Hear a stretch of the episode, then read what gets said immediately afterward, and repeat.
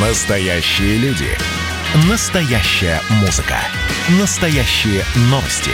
Радио «Комсомольская правда». Радио про настоящее. 97,2 FM. эм. Был бы повод.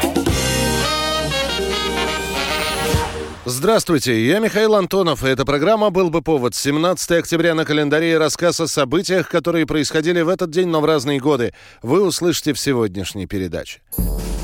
17 октября, 1896 год. Полным провалом завершается в Александрийском театре премьера пьесы «Чайка» Антона Чехова, после чего писатель зарекается писать что-либо для сцены – когда Чехов только приступал к написанию пьесы, он сделал запись в своем дневнике. Комедия.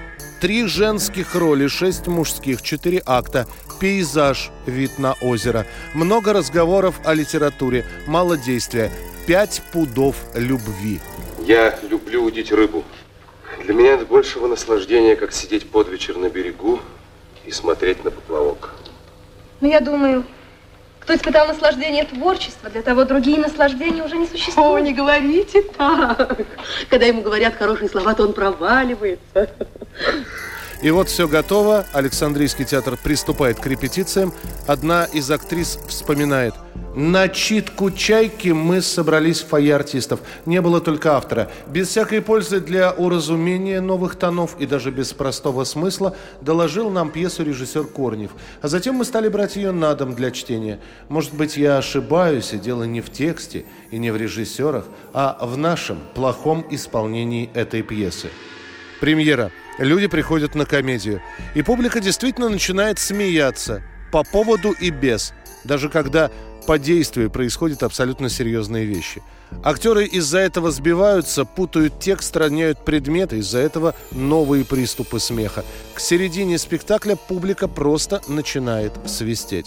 Сам Антон Павлович Чехов наблюдает за провалом «Чайки» из зала – потом уходит за кулисы и, не дождавшись окончания спектакля, бежит из театра. На поклоны сможет выйти только актриса Вера Комиссаржевская. Остальные актеры откажутся появляться перед залом. Чехов заявит, что больше никогда не будет писать для театра, и Немировичу Данченко понадобится два года, чтобы уговорить писателя позволить поставить «Чайку» в Амхате, где эту пьесу, в отличие от столицы, будет ждать грандиозный успех. Я хотел вас спросить, между прочим, так как я очень интересуюсь этим вопросом. Уведите отсюда куда-нибудь Ирину Николаевну. Дело в том, что Константин Гаврилович застрелился. 1938 год, 17 октября. Указ Президиума Верховного Совета СССР об учреждении медалей за отвагу и за боевые заслуги выходит в этот день. Ценность этих наград была высокой не только потому, что это были первые неюбилейные солдатские награды, и не потому, что в отличие от других, более поздних медалей, они чеканились из серебра. За отвагу и за боевые заслуги по статуту были практически одинаковыми, но именно отвага была первой в порядке старшинства ношения. Обе эти медали вручаются именно за личное мужество. Они, как и ордена, имеют персональный номер и удостоверение к награде. Первыми медалями за отвагу были награждены пограничники Абрамкин, Гуляев и Григорьев за бои с японцами у озера Хасан. До Великой Отечественной за три года будет вручено 26 тысяч таких медалей. В ходе войны более четырех с половиной миллионов. Некоторые получали отвагу по пять раз. Например, разведчик Павел Грибков и санинструктор Вера Ипполитова. Кстати, за одну медаль санитарке нужно было вынести с поля боя 15 раненых. Но не просто раненых. Раненых, но которые были с оружием. По две отваги получают актеры Иннокентий Смоктуновский и Евгений Вестник. Одну медаль с фронта принесет домой Юрий Никулин. Что касается медали за боевые заслуги, то существовал предрассудок, что ей награждаются походно-полевые жены. Как результат, после войны многие женщины стесняются открыто носить эту медаль. 1961 год. открывается 22-й съезд КПСС. На нем принимается третья программа КПСС и провозглашается задача построения коммунистического общества к 1980 году. Традиционно перед съездом трудовые коллективы рапортуют партии и правительству о взятых обязательствах и перевыполненных нормах. Родине партии посвящают свои трудовые победы советские люди. Больших успехов добились в дни предсъездовского соревнования строители братской ГЭС – Съезд проходит в только что отстроенном Кремлевском дворце. На прошлой встрече в 1959 году было объявлено, что социализм в СССР уже построен. В этой связи возник вопрос о принятии новой программы партии. Этот вопрос поднимался еще при Сталине, но тогда решен не был. К осени 1961 года новый проект программы, подготовленный специальной комиссией, опубликован. 22-й съезд принимает этот проект. Специальный доклад делает Никита Хрущев.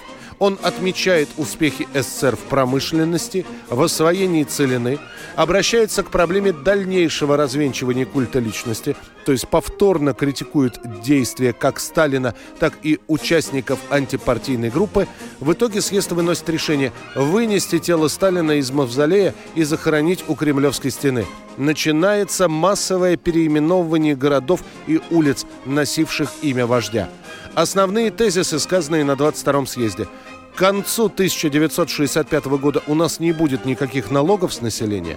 Нынешнее поколение советских людей будет жить при коммунизме. И, наконец... Наши цели ясны, задачи определены.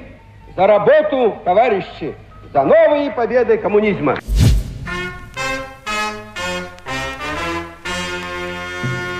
И музыкальное событие дня сегодняшнего, 17 октября 1955 года. Американская фирма грамзаписи Capital Records выпускает в продажу пластинку. На ней записаны две песни в исполнении Эрни Форда. Руководство фирмы считает, что помещенная на первой стороне песня станет лучшей в карьере певца и окажется хитом в национальном масштабе. Так и вышло.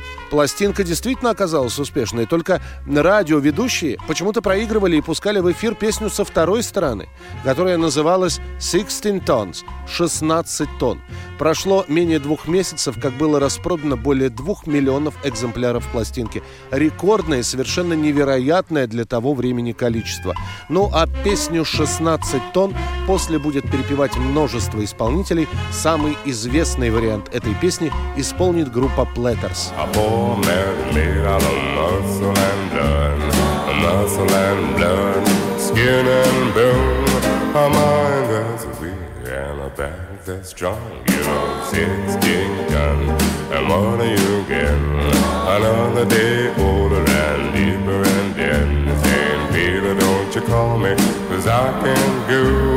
I owe my suit to the company store. I was born one morning when the sun didn't shine. I picked up the shovel and walked to the mine. I rode sixteen guns from Numberland to Lemonstar. Boss said, Bella, bless my soul, you know, Это была программа «Был бы повод» и рассказ о событиях, которые происходили в этот день, 17 октября, но в разные годы. Очередной выпуск завтра. В студии был Михаил Антонов. До встречи.